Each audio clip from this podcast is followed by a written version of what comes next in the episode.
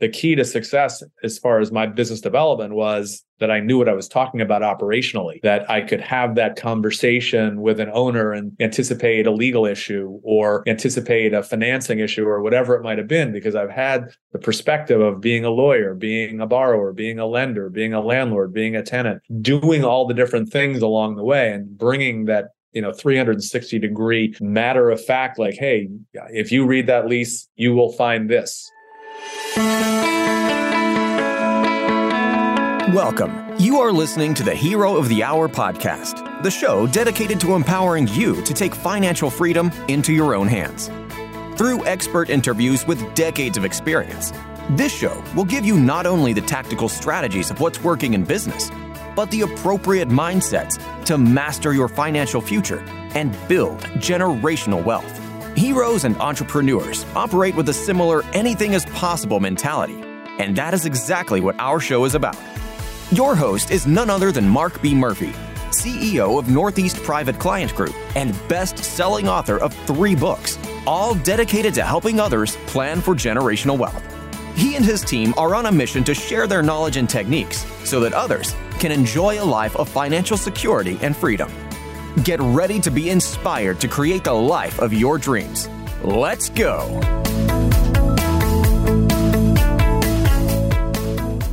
Today we have David Kirshenbaum joining us. David, a seasoned executive with over 30 years of experience in guiding growth oriented businesses, business development, and operations asset management, is here to share his remarkable career journey and his role as a connector in the business world. In this conversation, Mark and David delve deep into David's definition of heroes and the influential figures who have shaped his professional life. David shares valuable lessons he has learned from his mentors and how their guidance has influenced his approach to business. Their insights provide a glimpse into the power of mentorship and the profound impact it can have on one's career. As the self proclaimed connector in chief, David's vast network and resourcefulness have played a significant role in his success. He emphasizes the importance of building a functional network and explains how he leverages it to create valuable connections for himself and his clients. Whether it's introductions to potential investors or strategic partnerships, David's network is a powerful asset that he utilizes to drive growth and opportunity. But it doesn't stop there. Comedy and storytelling also take center stage in this conversation. David shares how he incorporates humor into his professional life, using it as a tool to build rapport, ease conversations, and connect with people on a deeper level. His insights highlight the power of storytelling and the impact it can have in establishing meaningful connections. Join us on this enlightening episode of the Hero of the Hour podcast as we delve into David Kirshenbaum's remarkable journey, his expertise in connecting businesses, and his unique approach to success.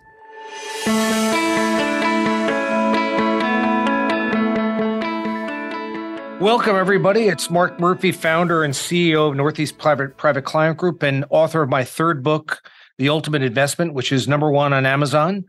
And uh, welcome to the Hero of the Hour podcast, David Kirshenbaum. So happy to have you here today.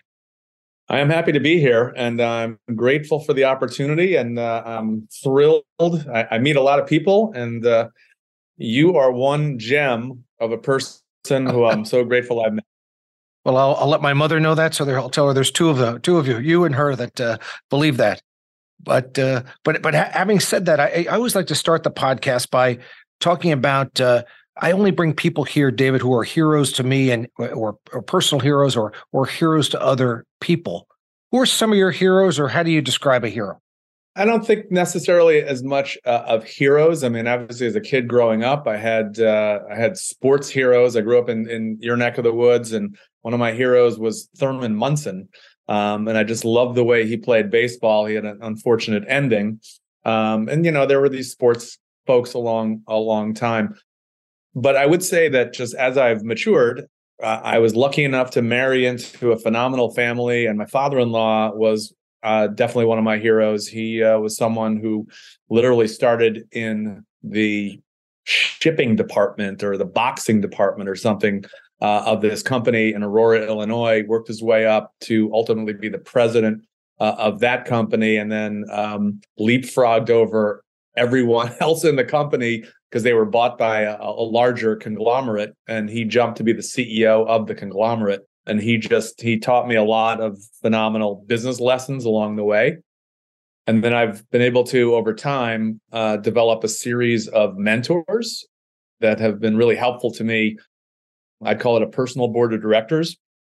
So I have a web of people that I go to for advice, for just consideration, and uh, um, I think it's really important to have. And I think you're you're quickly becoming a person that uh, may fit in that uh, Mount Rushmore like category of folks that I would go to for certain assistance. You know, I, I, you know, podcast only keeps people's attention for so long. So I was going to read your resume, but it would take 45 minutes to read your resume. But just a few highlights. Besides your undergraduate degree at Emory, you've got your JD and your MBA at North MBA at Northwestern.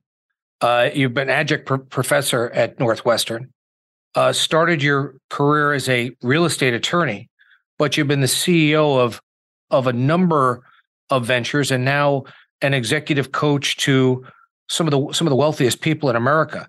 Um, I'd love to start first by talking about a lot of people have heard of Tiger 21 but most people and a lot of people watching this have not. And I think the Tiger 21 could be one of the most exciting things I've seen in the entrepreneurial space to create a mastermind of, of, of, of some really incredible people.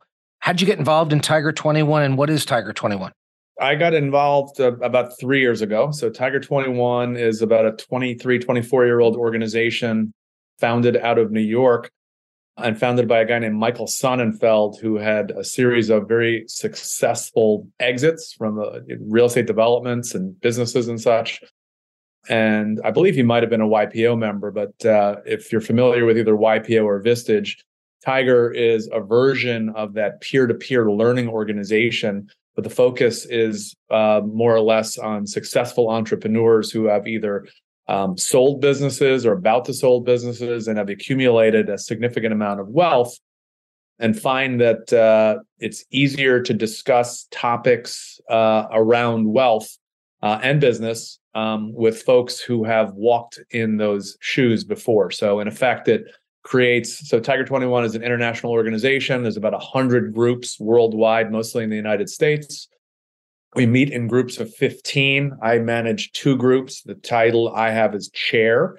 Um, and we meet on a monthly basis to talk about issues of common concern, many of which have to do with wealth, family office formation, things like how do you talk to your kids about money, uh, tax efficiency. So a lot of the things that you know you cover on a one-on-one basis in your practice, because I know you have an extremely successful practice and you manage billions of dollars on behalf of an, a, a, number of successful entrepreneurs. And most of the entrepreneurs I deal with in Tiger 21 have someone like you that they deal with on a regular basis, but they may not want to bring up with you certain topics which can be discussed under the cone of silence and the confidentiality that a Tiger 21 group affords.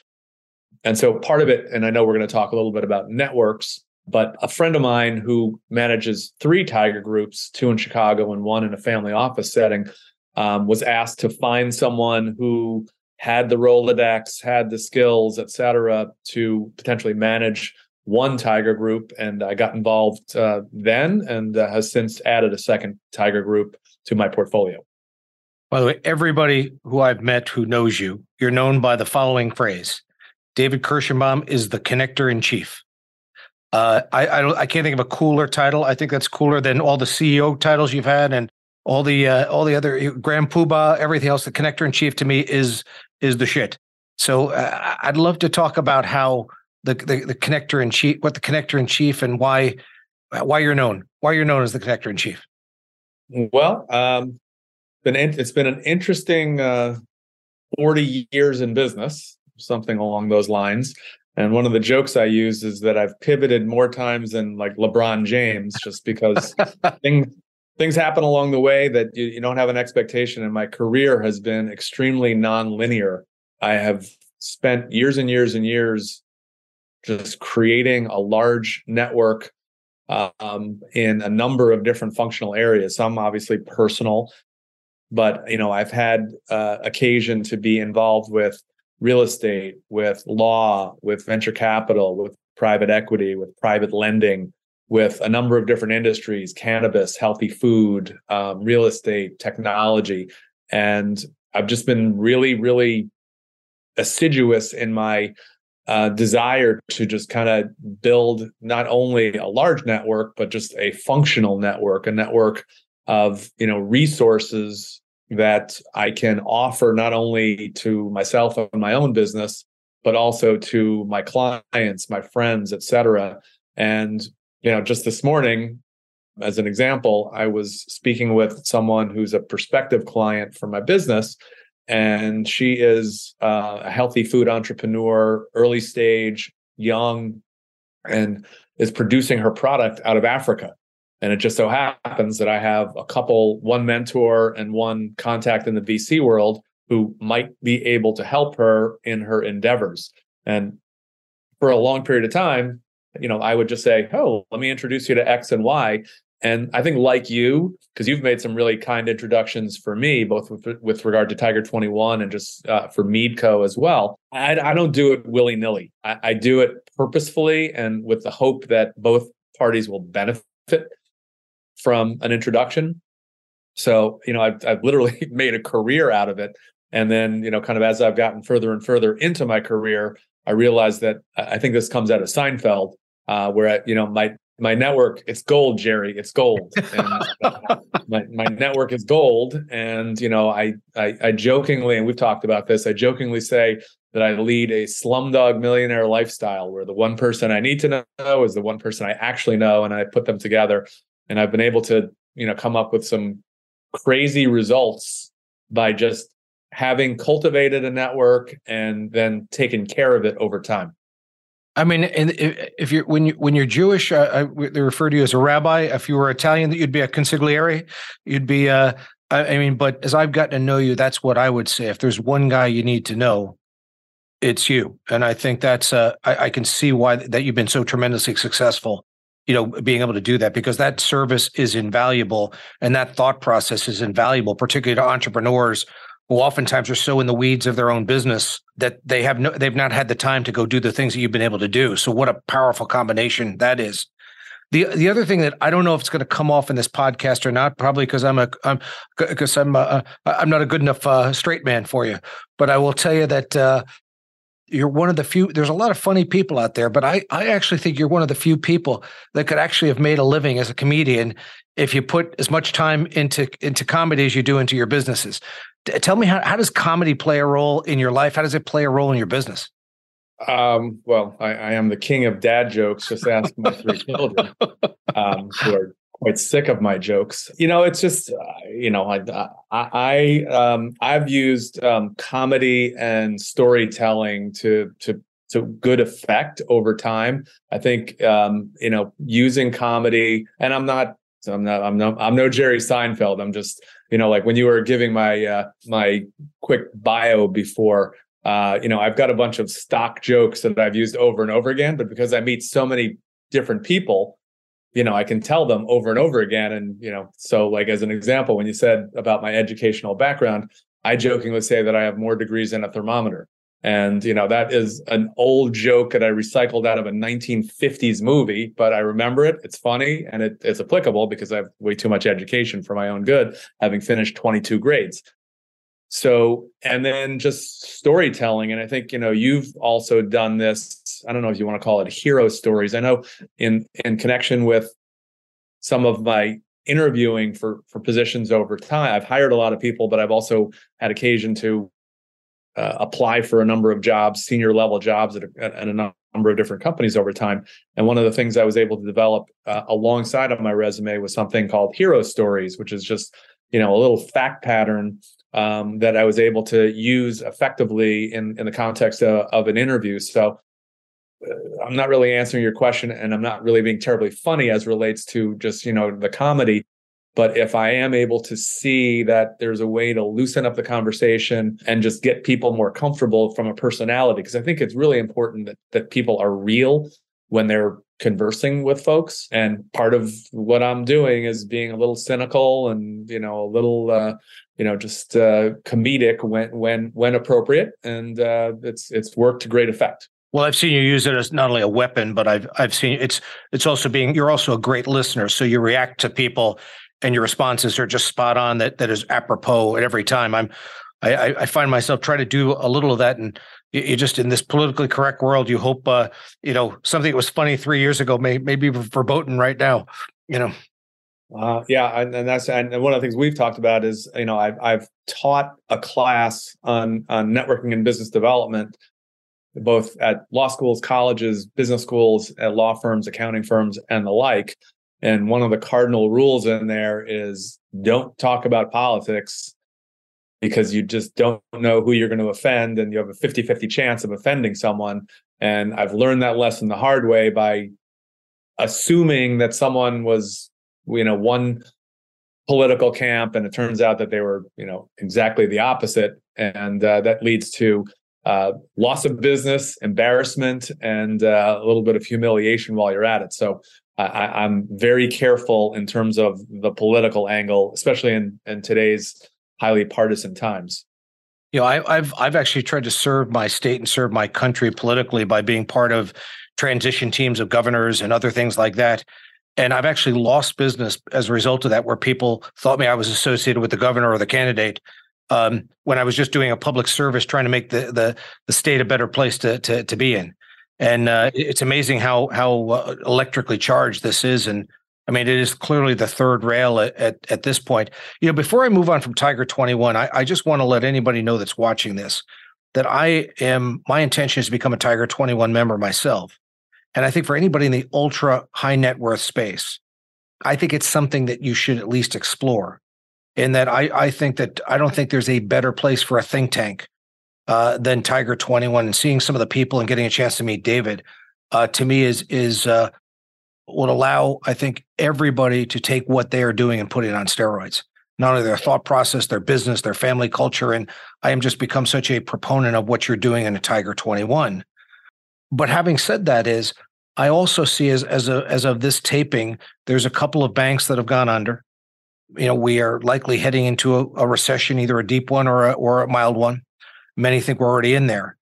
But for entrepreneurial people, it's getting harder and harder to get financing. And I know uh, about three or four years ago, five years ago, you founded a company, Meadeco, which has really helped helped uh, entrepreneurs get financing. Uh, tell people a little bit about that because I think there's a great deal of interest in that. Okay, well, let me just go back to something you said about Tiger 21 before I address that question. And yeah, I think you're you're absolutely right. I think you know, regardless of the you know kind of upcoming whether we do go into a recession, I mean, I hope we don't have a default um, over the debt ceiling and those sorts of things. I have been, you know, what I've, I think I told you off off camera is I, I didn't know what I was looking for, but I found it in Tiger 21, and I think that that's true of a lot of the members. Uh, so there's about 1,250 members nationwide at, at, at current. It's growing now internationally uh, across these 100 groups. And it does afford a person the luxury of to, you know, have an ability to speak about issues, to solve problems, and to get the perspective of folks.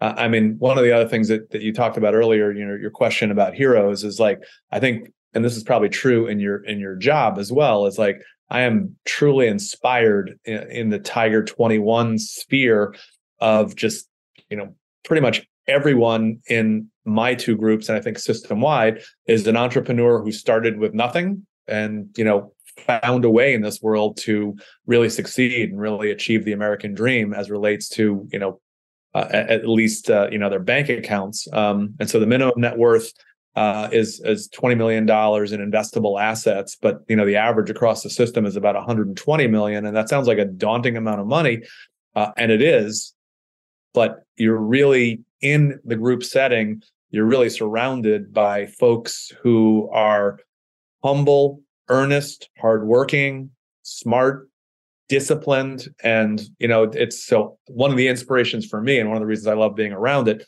is because of that thread of entrepreneurism that runs through or entrepreneurship that runs through every one of our members uh, but thanks for bringing that up I would say in terms of in terms of the finance world, yeah, I think we are, you know, going back to the recession. I think with what we've seen, uh, certainly in the last two months, um, with regard to a meltdown of some of these smaller banks. Um, that capital is becoming much more difficult uh, to come by, uh, certainly from a debt perspective. We've had a series of uh, rate, rate rate increases, so that you know the Fed rate is significantly higher than it was, you know, a year or two ago, and um, you know, you almost have a perfect storm of why banks will say no. And one of the like, kind of a joke or tagline that I've been using lately is banks will give you money just exactly when you don't need it. So you're seeing, you know, these underwriting uh, standards become so impossible that more and more folks are are forced into the, the world I live in, which is the venture debt world, so whether you're talking about cannabis, which, you know, by definition, because it's federally illegal and you can't bank, to early stage companies that are still burning through capital and haven't quite gotten to the point of profitability or break even, that's a much harder credit. So, I know one of the things, the, the, the terminology I use is it's called storied credits.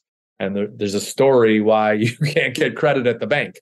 And, you know, my goal within Meadeco is to work with these entrepreneurs across a number of different industries to get them in effect a bridge from their hopes and aspirations to grow a business to uh, a point where they can walk into the bank and the bank would say oh now that you're at profitability and now that your sales are x million or y million now i will deal with you um, and make you a loan. So really, that's the that's the service that, for the most part, as a I'm an Illinois loan broker and an Illinois business broker that I'm providing uh, to help people. But you know, going back to the point you made before about you know connectivity and my network, I'm hopefully not only bringing them access to capital, but advisory services just you know through my own experience, whether as a lawyer, as an entrepreneur, as a CEO of a venture-backed startup, those sorts of things and then my network. Hey could you use someone in africa? Hey can you use someone who does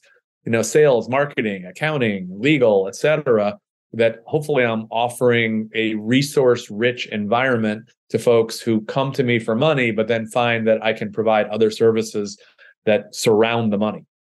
Well that's uh i i think that's powerful. And I, and I think that there are an awful lot of companies that think they're going to be using a traditional bank right now or that's their plan and they are going to be in for a rude awakening you know here in the coming months. I'm already starting to see people that are getting some outright no's or something that should have been done in 30 or 60 days is now 125 or 140 days out and they're still waiting for an answer and and you know every day it looks a little bit more grim. Yeah and, and to that and to that point before you ask that question i mean that's one of the reasons why venture debt. I mean i've got some lenders in certain instances that can make a decision and fund inside of a week or two where when you start dealing with the you know larger financial institutions there's so many checks and balances which is fine and underwriting is underwriting but it goes through so many steps. It takes so long that folks who need money today you know one of the things that, that i talk about um, I, there, there's a scenario, and, and you cussed first on this uh,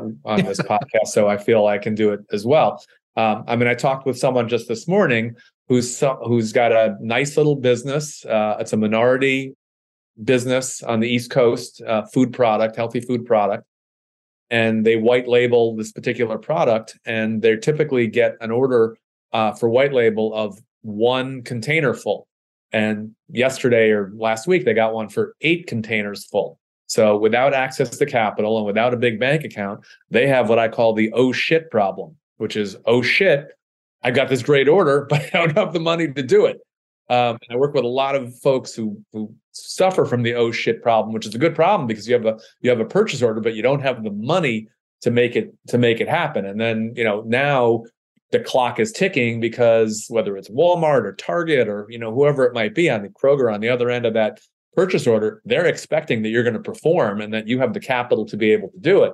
And in a lot of cases, when someone's overwhelmed by an order such as the one I mentioned, you really got to figure it out quickly. And friends and family don't always work. And if you don't have access to a bank line or a, you know a venture debt facility, then you're screwed you know, I have two kids at the Kelley Business School in Indiana, and they had this project when they were entering the Kelley Business School where they gave you ten thousand dollars, and they gave you some real companies, but they dressed them up so they made it so it was hard to know who it was. Fictitious, made them fictitious. And you, to get an A, you had to have thirty five thousand dollars at the end of the at the end of the the semester, end of the end of the course. With, you know, taking your and you can invest it any way you wanted. But what I loved about it was with every company, once you saw the video on the company before you invested in it, they said, and remember, 95% of all private equity companies go bankrupt. and that was the they ended every video like that. And right. so and, or, or had, you know, some some event like that. And what was interesting about that is it's oftentimes not that the people aren't smart. They're certainly smart. It's not that their product or service isn't great. It's usually great. Is that they usually didn't execute by having somebody like you and that team to help help them execute. That that's probably the biggest cause of failure in, of these companies. Right, and and I and, and my wife and I share a bunch of different board seats, um, which is nice. We work not only you know with within Meadeco to help them from a financing perspective, but at times we'll work uh, on an advisory basis. And it is, you're right, it's critically important that someone have access to. I mean, I'm older, but you know, an adult who's been through the you know I, I, think one of the things one of the most valuable lessons to me and one of the things that i advise i do a lot of mentoring. You know i just recently had occasion to uh, michael milken came to talk to some of my tiger 21 guys and it was it was phenomenal. And he was just kind of talking about the fact that like 70% of wall street has never seen a rate rise. You know and you know they're 35 years and and and, and younger and they've just everything's been cheap free money with ridiculous valuations and now all of a sudden we're in a we're in a we're in a we're in a very very different world than the one that you know that you and I grow up in. And one of the points that I make is I've I've had some twists and turns along the the route uh, along my career. I think that staring into the abyss really changes your perspective. If everything's always been rosy and everything's always on an upward trajectory that's nice. And you know very few people actually experience that but i've had some unbelievable twists and turns across a 40 year career. And you know the ability to stare at the abyss the ability to shake it off to figure out how you're going to function when something radically changes makes for better business people down the line because i think there's a more holistic approach. And you know everything isn't a bed of roses in business. And i think you know that as well you noticed that life is getting more and more expensive? From grocery prices to real estate values, everywhere you turn, prices seem to be skyrocketing. Well, Mark has dedicated decades of his career and life to serving entrepreneurs and professionals to build real wealth, and in most cases, multi generational wealth. The reality is, we all have to navigate turbulent times in this economy. But the difference will be for those that have a roadmap and a customized plan for building wealth. That's why, as a listener to this podcast, we are so excited to share with you first access to Mark's newest book, The Ultimate Investment A Roadmap to Grow Your Business and Build Multi Generational Wealth. When you access this book, you'll discover how to know when you're working a job instead of a business. That hard work isn't all about hours put in, this will make you more productive why you need to live with your back against a wall, how to surround yourself with the right people who support your vision, and so much more. Go to www.markbmurphy.com forward slash book to get access now. Once again, go to www.markbmurphy.com forward slash book. And now, back to the show. You know, as I've gotten to know you, I, I, you mentioned you're a mentor. I know you're. I mentioned I mentioned you are a professor, and so the th- couple things when I would describe you, when I kind of think about it, I say, you know, that people don't trust the government anymore. They don't trust the media anymore. They don't trust each other anymore. And so there are so many people out there with blasting you like a fire hose all the products and services they have to sell. And the shift that I've seen as we've gotten to know each other is that you and your people are more educating people and bringing value to those people where they're looking for information as opposed to trying to sell them something. Uh, you sort of become the authority on that on on that that topic. And the other thing I love about teaching, I just assume, so I'm, I'm assuming this, I'd love to hear you comment on that is I think if you really want to go really deep with a subject, the best way to do that is to teach it to somebody else. And so, in, in essence, as successful as you've been, in, in many ways, I think a lot of what you're doing is you're almost a teacher and a mentor at heart. Uh, yeah, I've I've been involved with a number of. Thanks for pointing that out. Uh, I've been involved with a number of mentoring organizations. Uh, one out of New York called America Needs You, which I was on the board of, and both in, in New York and, and in Chicago, and I was the chairman in Chicago. Uh, and that was an organization that helped underprivileged uh, first generation college students to get a 25 year old mentor like you or me uh, during their sophomore and junior years uh, of college. Um, and uh, also involved with something you know like like that um, in Chicago now that is a national organization that helps you know same sort of population of kids to get uh, internships career bridge, et cetera. But yeah, I mean, I think one of the things I would say is, uh, you know, I, I because of the pivots along the way of my career, I actually grew up after being a lawyer in a in an operational role. So I I, I literally was the you know right hand to a, an amazing entrepreneur. And my whole thing was if he dreamed that I made it happen, and that meant that you know I had to make the trains run on time. So I literally had to understand every job. I actually basically did every job, did manage and hired every job in a you know vertically integrated, fast growing um, real estate development company, and uh, I was always more of the operator and less of the entrepreneur. And then um, after the world ended in real estate about 12 years ago, 10, 12, 15 years ago, uh, in 2008, 2009, I had a fundamental switch in my career to being in business development and transaction management, you know, I've since melded all three together. But one of the things I would say, and I think that you're probably, you know, in the same boat, is the key to success as far as my business development was that I knew what I was talking about operationally, that I could have that conversation with an owner and anticipate a legal issue or anticipate a financing issue or whatever it might have been, because I've had the perspective of being a lawyer, being a borrower, being a lender, being a landlord, being a tenant doing all the different things along the way and bringing that you know 360 degree matter of fact like hey if you read that lease you will find this. You should be aware that you will do that. And i think that you know if you if you one of the things i bring up in my my networking and business development class is you know there's a spectrum of um, you know folks that really know what they're talking about, and I'd certainly put you in that category. And then if you go to the movie Groundhog Day, you go to Ned Ryerson, um, and and there's Ned Ryerson is trying to sell you insurance up and down just because that's all he knows, and you know he's more of a pure salesman as opposed to an expert who is you know a thoughtful advisor. And by being a thoughtful advisor and a trusted advisor the door to business development opens in my opinion yeah, I mean, when you're making sausage, I mean, you've made it, you've sold it, you bought it. I guess that's what I mean. You're, when you're dealing with entrepreneurs, especially at that wealth level, the most important thing is they've got to trust you. So that that that probably is your differentiator in terms of, of giving you a leg up in terms of getting trust of those folks.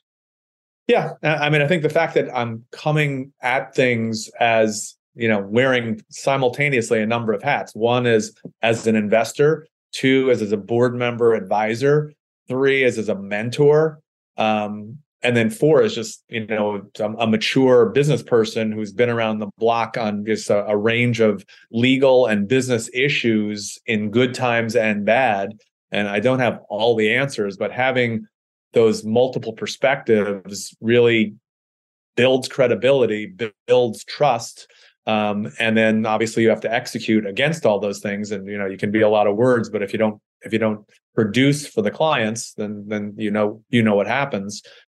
But you know again I've, it's it's taken me a long long time to grow from lawyer to operations person to business development person to i'm not going to call myself a renaissance person but i you know I, I i know enough about enough to be able to have intelligent conversations. And if i don't i'm one phone call away from someone who is you know, one of the one of the things I uh, I've got I've got perspective is I've got five kids between 16 and 24. You know, I always try to encourage them to don't tell me, show me what you're going to do. Meaning, just just go do it. You know, uh, as opposed to talk about it a lot. Let's not have a press conference about what you're going to do. Just let's execute. And um, it's interesting when I talk to their friends and other folks. There's a group that you know they have no real plan. They just want to be rich. And then there's another group of people that actually are embarrassed about wealth and they think uh, that uh, uh, there's some embarrassment that should come from the wealth that they've created. Where when you and I grew up, because we're the same age, when you and I grew up, th- those people that worked hard and got ahead and created and were and created things and jobs for people and and, and opportunity, they were the people that were the most revered. And now we've got a segment of our population where I'd almost say entrepreneurs are under attack. What what what do you find out there? Um, I, I think that I think that that is fair. It's just interesting, and again, I don't want to get into a into a political discussion, but I just look around the room um, in, in a in a tiger meeting. I just had two tiger meetings last week with you know combined 18 individuals with the, the large net worth that I talked about, and you know, like if you think about what they've created, just just in terms of you know, put aside the money, but just like the thousands of jobs that they've created the the you know the the immense amount of commerce you know with all their different suppliers and vendors and all this other stuff that you know it's not for good or for bad. I'm a big believer in capitalism. I know you are. Um, we both benefit from capitalism and you know quote unquote the american way. You know with again with putting aside how much people should be taxed and you know should how, how do you work those all those sorts of systems? That's to me that's a different question. But just like entrepreneurs are the engine of our economy and we are blessed to have safe borders access to capital you know good relations with you know a lot of the you know capitalist world. You know we're we're we are blessed to have had the opportunity you know obviously wish more people had the same sorts of opportunity. And just you know again this morning talking to a couple different startups and you know some of the statistics around um, minority representation in venture capital and private equity and, and law and all these other things. And you know I, I, I do think that it's it's becoming more of a recognized uh, phenomenon where money is starting to it's not pouring in but money is coming in to support women and minority uh, owned businesses. Like right now, I'm I'm uh, I'm investing in in one firm that you and I have talked about, and really the focus is there to uh, enhance the the the standing and the chances of success for women in the workplace, and that's a that's a very significant need in society. So I think. Um, as as you know, I'll call it capitalism matures. You know, hopefully the playing field is is opening up so that more people that don't look like you and me have the kind of opportunities to become Tiger members um, and to have the kind of success that a lot of people that you and I spend a lot of time with. And some of those advantages hopefully can um, be more evenly distributed, and some of the capital can be more evenly distributed as time goes by. You know, I I I um uh, mentored uh, one one of the great experience of my life, and this goes back oh probably 15 years, where I I, I mentored uh, four women that were uh, they were CPAs and a uh, and on their way to be partners in a big four accounting firm. Uh, three of them are, are, are partners there. One now runs was the CFO for another company. What one of the things we talked about was you have to have a choice. You either either have to be empowered or you can be a victim. You can't be both. You have to pick one. And I always chose the empowered one, or they chose empowered. And um, I think that it's a combination of opportunity and a mindset that people believe they can succeed. You know, with having two daughters, I think that's something that's uh, you know top of mind for me. And I and I believe we should be a country where everybody has the opportunity. I think uh, not being political again. I think Martin Luther King had it right. You know, everybody should be judged uh, based on the content of their character, and right. uh, and everybody should be given an opportunity to to uh, to succeed. But then I think it's also up to people to then go go succeed. I agree. I mean, but I'd, I'd, say one of the you know one of the challenges that I'm seeing now, um, I can see the barriers to entry are so darn high. And as an example, I have a ongoing relationship with Northwestern and their JD MBA program, and I've had a series of mentees um, who are individuals who are between their first and second year at Northwestern, and my two most recent ones are just about to graduate. Actually, need to send them a, a note to congratulate them. And they're both earnest, hardworking. Probably spent four or five years in the work in the workplace uh, before matriculating at Northwestern, and now they're going off to you know nice, very high paying jobs, but at the cost of an average in their case of three hundred and twenty five thousand dollars in debt uh, for basically just law school and business school. And in a lot of cases, that is just not even in the realm of possibility. And you know, I I worry about you know that those sorts of inequities because that just sort of keeps the system alive and keeps the privileged few, you know, with access and oh yeah, I'll send my kids to Harvard. I'll just dad will pay for it. Versus, you know, a lot of people who don't have, uh, you know, a rich father, rich mother, you know, access to resources, and in the absence of scholarships and a significant amount of financial aid, don't have those same sorts of opportunities. So that that uh, that's a troublesome barrier to entry that is all around us. Are entrepreneurs born or are they made? You certainly work with enough of them. Um, that's a great question. Um, and I, I, think it's a it's a it's a bit of both. Um, you know, nature nurture kind of discussion.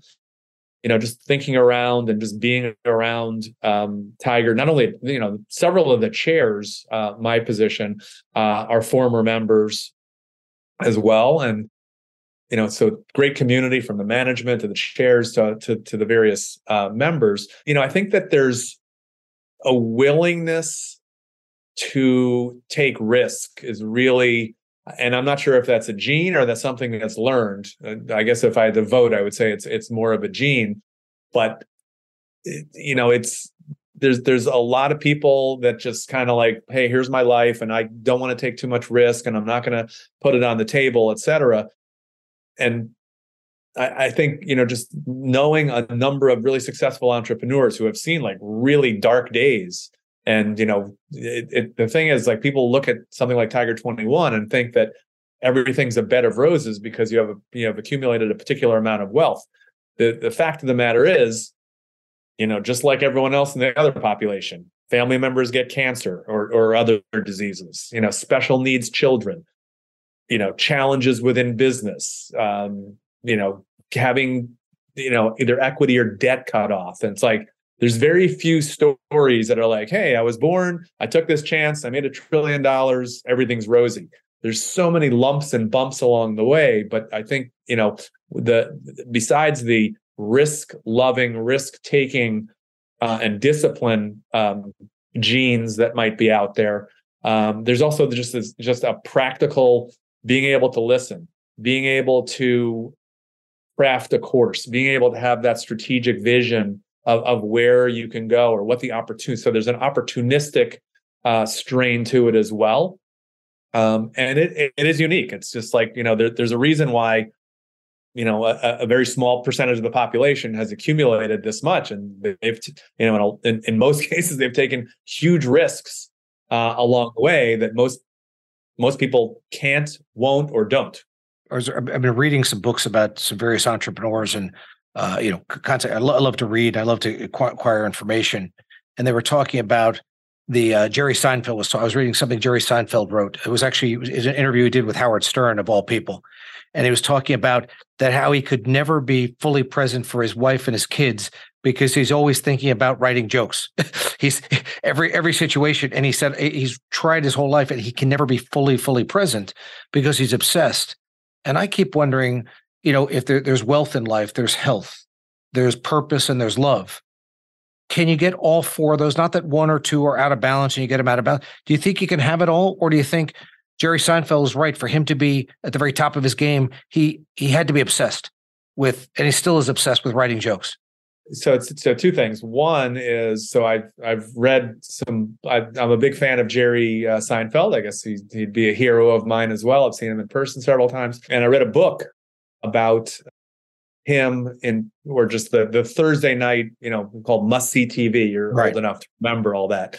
And there was a long chapter about how he turned down to, I think they did 11 seasons. They did nine or 11 seasons and he had just habitually just you know sort of without an agent just renewed and he was he ultimately made hundreds of millions of dollars from this as did larry david but um, once larry david left um, after say the ninth season they sat down with him the folks from ge and said like okay you ready for the next year?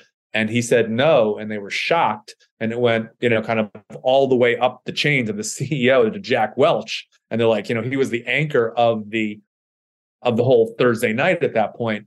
And in effect, they offered him on top of very good pay package, they offered him, I think, something like in the neighborhood of a hundred million dollars to stay for one more year. And he looked around and he saw that he was writing, starring, producing, directing, all this other stuff without Larry David.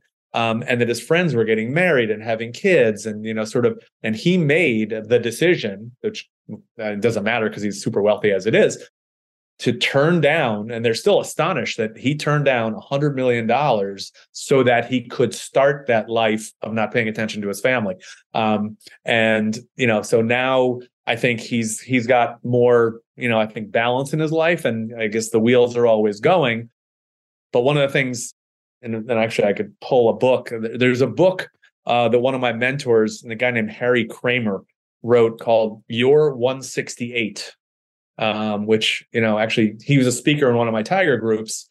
And what what do you, do you have a sense of what 168 is as, as a number? Well, uh, I, I know it's the uh, number of hours in a in a week, right? 24 times seven. Very yeah. Good. That's that's Harry's quiz question. I guess I was the only one who got it in the room. But yeah, it's 168 hours. And how are you going to make the most of those 168 hours knowing that you have to sleep, you are going to work you're going to have family time you're going to have if it's applicable religious time you're going to have fun time you're going to have exercise time. And one of the things one of the disciplines that i've i inherited but embraced since reading that book and getting harry's missives you know every week you know on an email is critically evaluating that. And you know i've i've struggled my whole life um, with you know that balance question and i'm working hard to as as i mature and you know kind of get to the end of my career to make sure that i am there i am present i'm spending the time with my wife my children my friends etc i think the answer is yes but it takes hard work. And i think certainly for entrepreneurs who are super driven and always looking around the corner for the next opportunity especially in a service business like the one i have uh, that you know it, it's that there needs to be that internal you know it's like animal house with the the angel and the devil on your on your shoulder like I'll, I'll leave that cussing out of it but just you know to, to regulate yourself so that you are um, serving all those different masters. Yeah I, I learned this question from my fiance lisa who's a who's a you know, worldwide speaker herself. But uh, you know what I, I always talk to my uh, my younger partners i always say to them you know what are you willing to do that you're not doing now to have what you don't have? And uh you know that that that ultimately they're you know you know ultimately i think that entrepreneurs are willing to go do that. And the non-entrepreneurs are only willing to go some far and it's not sometimes it's for a good cause and sometimes it's just because they don't have the ability to to make it happen. And you know there's a variety of reasons but i think it's a choice. You know david i i appreciate you. I appreciate all the time that you've uh, you know, and how busy you are. So I appreciate you taking the time out of your day. And I think people learn, learned an awful lot about this. But if people want to talk to you about Meadeco or they want to talk to you about lecturing or they want to talk to you about uh, Tiger 21, how do people get a hold of you?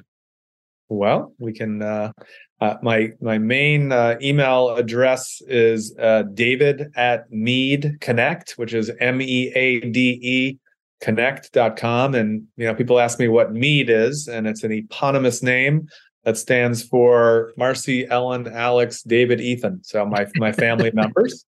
Um, and uh, I'm, I can also be reached for Tiger purposes at david.kirshenbaum, no C, at tiger21chair.com. So those are the, the main ways of reaching me. And uh, I guess my cell phone or text, 847 421 6260. And uh, I want to thank you and your crack team. You guys have done a, a, an amazing job of both preparing and you know I know you and I had a, a chat and um, I think that this is a very wholesome conversation and just like you know and I knew it would be. It's like you know kind of like two old friends sitting in a bar but with no drinks. Um, and we had a really nice meeting in New York a couple weeks back, and uh, I'm really really grateful that we did get introduced and that we have a you know long term uh, series of collaborations in Tiger 21 and Meadeco with your business. And uh, I'm, I'm hoping that uh, this is the first of uh, not necessarily many podcasts, but many ways that we can just add value to each other. And, you know, I'm a big believer.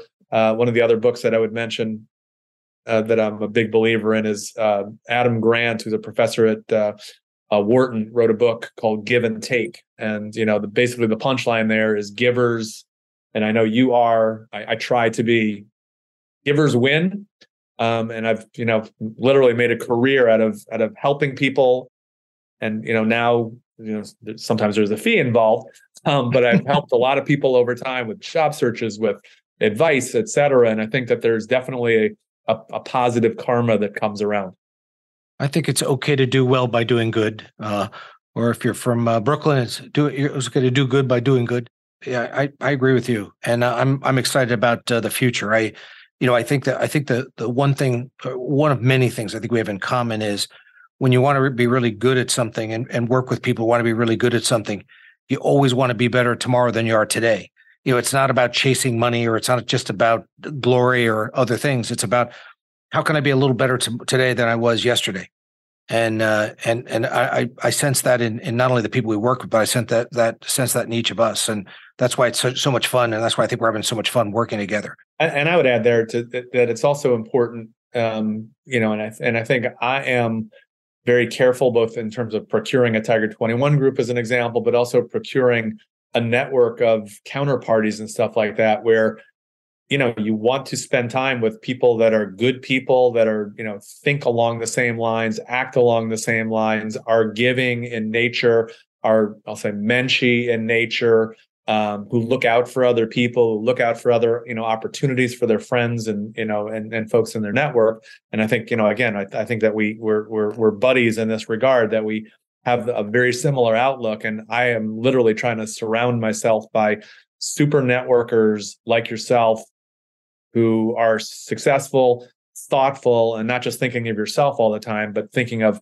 how you can help others, how you can help grow others' businesses and access to capital and those sorts of things. And then ultimately it boils back to, you know, people then need you to, to, to, manage their riches. And and I know you do a really good job of it. And uh, you're, you're where you're sitting and, and a possible tiger member for a, a, reason. And, and and the reason is you are who you are well thank you. Ladies and gentlemen david kirshenbaum thank you david. Thank you. I hope you enjoyed the episode today on the hero of the hour podcast. Make sure to hit subscribe on whichever platform you are listening to this on. If this episode made you think of someone, go ahead, take a screenshot and share the podcast episode with them. You can catch the show notes for this episode and more at www.markbmurphy.com forward slash podcast. Be sure to check out the other great books and resources on the website while you're there. Once again, it's www.markbmurphy.com forward slash podcast. All links can be found in the description below. We look forward to serving you on the next episode.